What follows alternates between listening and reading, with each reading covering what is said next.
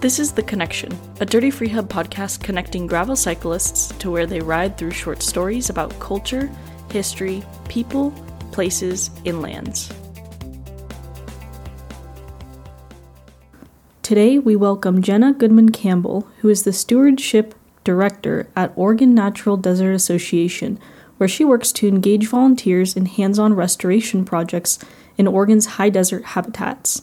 Gena has been a key member for ONDA's staff since 2007 and is here with us today to discuss an interesting tree that you likely have close by to your house for those of you who live in the high desert. Well, Gena, thank you so much for joining us today. You're welcome, Kira. Well, let's go ahead and dive into that. I'm really excited to talk about juniper trees. And actually, are juniper trees considered native or invasive species? Well, they're sort of both. That's probably one of the most common questions I get when I'm out talking to people about Oregon's high desert, especially here in Central Oregon. Um, they are a native tree, most of Central and Eastern Oregon, as well as parts of Washington, Nevada, California. However, they have invaded far past their kind of native range where they should be found into areas like grasslands and sagebrush. So that's been problematic over the last hundred years or so for the native ecosystems. Yeah, that makes sense. Is there actually a way to tell the difference between a native and invasive juniper species? Sure. Yeah. Well, so all of, all junipers are technically native, but but there's definitely a, a good way to tell the difference between young juniper trees, which have invaded far past their you know kind of range where they should be found, and old growth. So young juniper trees, they're pretty kind of symmetrical. They look like a Christmas tree. They have a cone shape.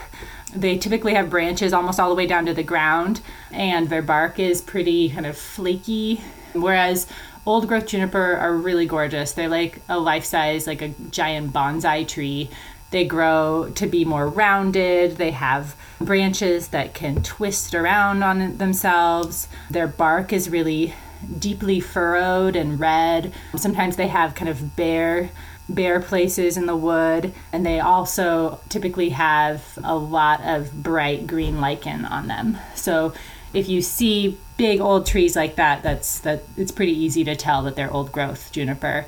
And the old growth are also typically found more in like rocky ridges and cliff sides, places like that where they've been protected from fire. So that's another good way to tell whether the junipers you're seeing are kind of that native old growth or more of an invasive new growth. One thing I also love too is I feel like those trees have a particular smell. Like you get used to it for a while if you're living in Central Oregon, but anytime I go away and I come back, I feel like they have a certain smell. Definitely. Yeah. Some people compare it to cat pee, but you know, it's,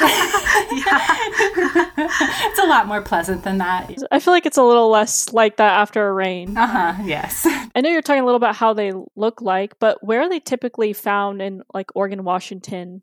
Well, so places like the Oregon Badlands Wilderness are a really good example of a native old growth juniper woodland. Not to say you don't find young juniper in the Badlands that have kind of expanded into more places, but Oregon Badlands is a volcanic landscape um, full of all these really neat lava formations. And the old growth juniper there, like some of them are literally growing out of lava rock. And so it's a really neat landscape. And other places, you know, in the high desert would be like, you know, in a river canyon, if you're up along the canyon rim, you might find old growth juniper there. So typically they would have been just more located in places like that, but now we find them throughout what we call the sagebrush steppe, so the big open sagebrush and grasslands.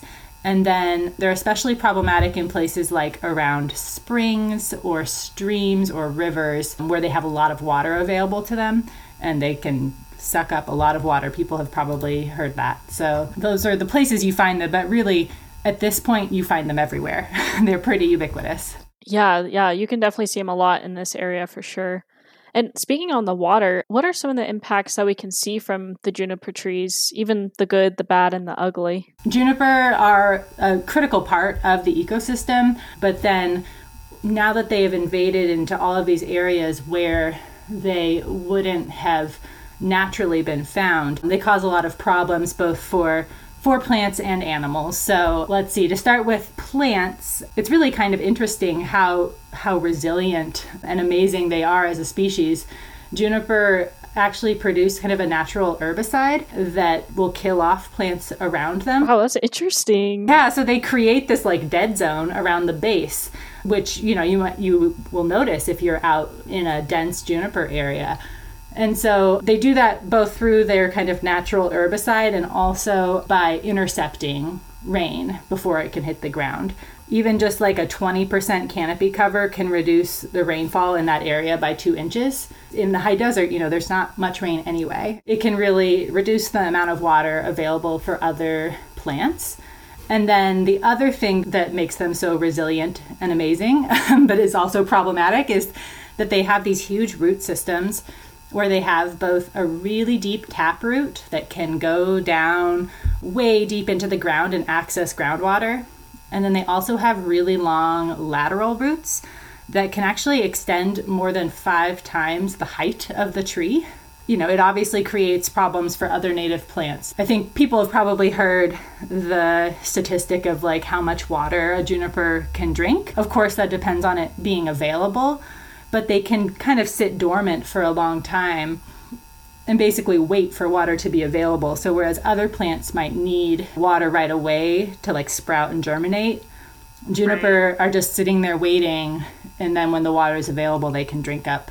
Wow, yeah, that's kind of interesting how they can regulate yeah, so it's kind of like they've been too successful in a lot of ways. But that's also related to human activities on the ground. You know, some of the research I was just reading about junipers shows that removing the younger junipers can actually increase water sources despite them being heavy water users. However, there hasn't been a lo- lot of long term study on this. Do you know anything about this or what happens when we remove the juniper trees? Yeah, so we we haven't conducted like formal studies, but we've done a lot of juniper removal and seen a lot of the impacts on the ground. And so with the Oregon Natural Desert Association, we focus on young juniper that can be removed mostly with hand tools and then make way for other plant species where we are. So like on a small stream, you know, we might come back in and plant things like willow, chokecherry, wild rose, other plants that are going to be really beneficial for the the stream ecosystem. Right. And especially in the high desert where you know some of these streams are what we call intermittent you know they don't flow right. year round and so juniper both increasing stream flows and increasing the amount of water that's reaching the ground yeah that's good to know because you would think with the large water that they consume that it wouldn't be the case so that's interesting that they're starting to look into that more mm-hmm. Um, and you know, it's some some types of juniper removal can be you know can do more harm than good so it's something that we mm-hmm. are very careful about and you know using using things like bulldozers or kind of heavy machinery people should appreciate juniper for what they are which is a very hardy and resilient native species of the high desert while also kind of being thoughtful about where they're supposed to be and how we're managing that as humans. Well, thank you so much. I really appreciate you meeting with us today. You're welcome. Thank you. If you'd like to learn a little bit more about ONDA's mission or some volunteer opportunities, you can go to onda.org/trips. Dirty Freehub is a nonprofit organization fueled by your generous contributions. Find us at dirtyfreehub.org.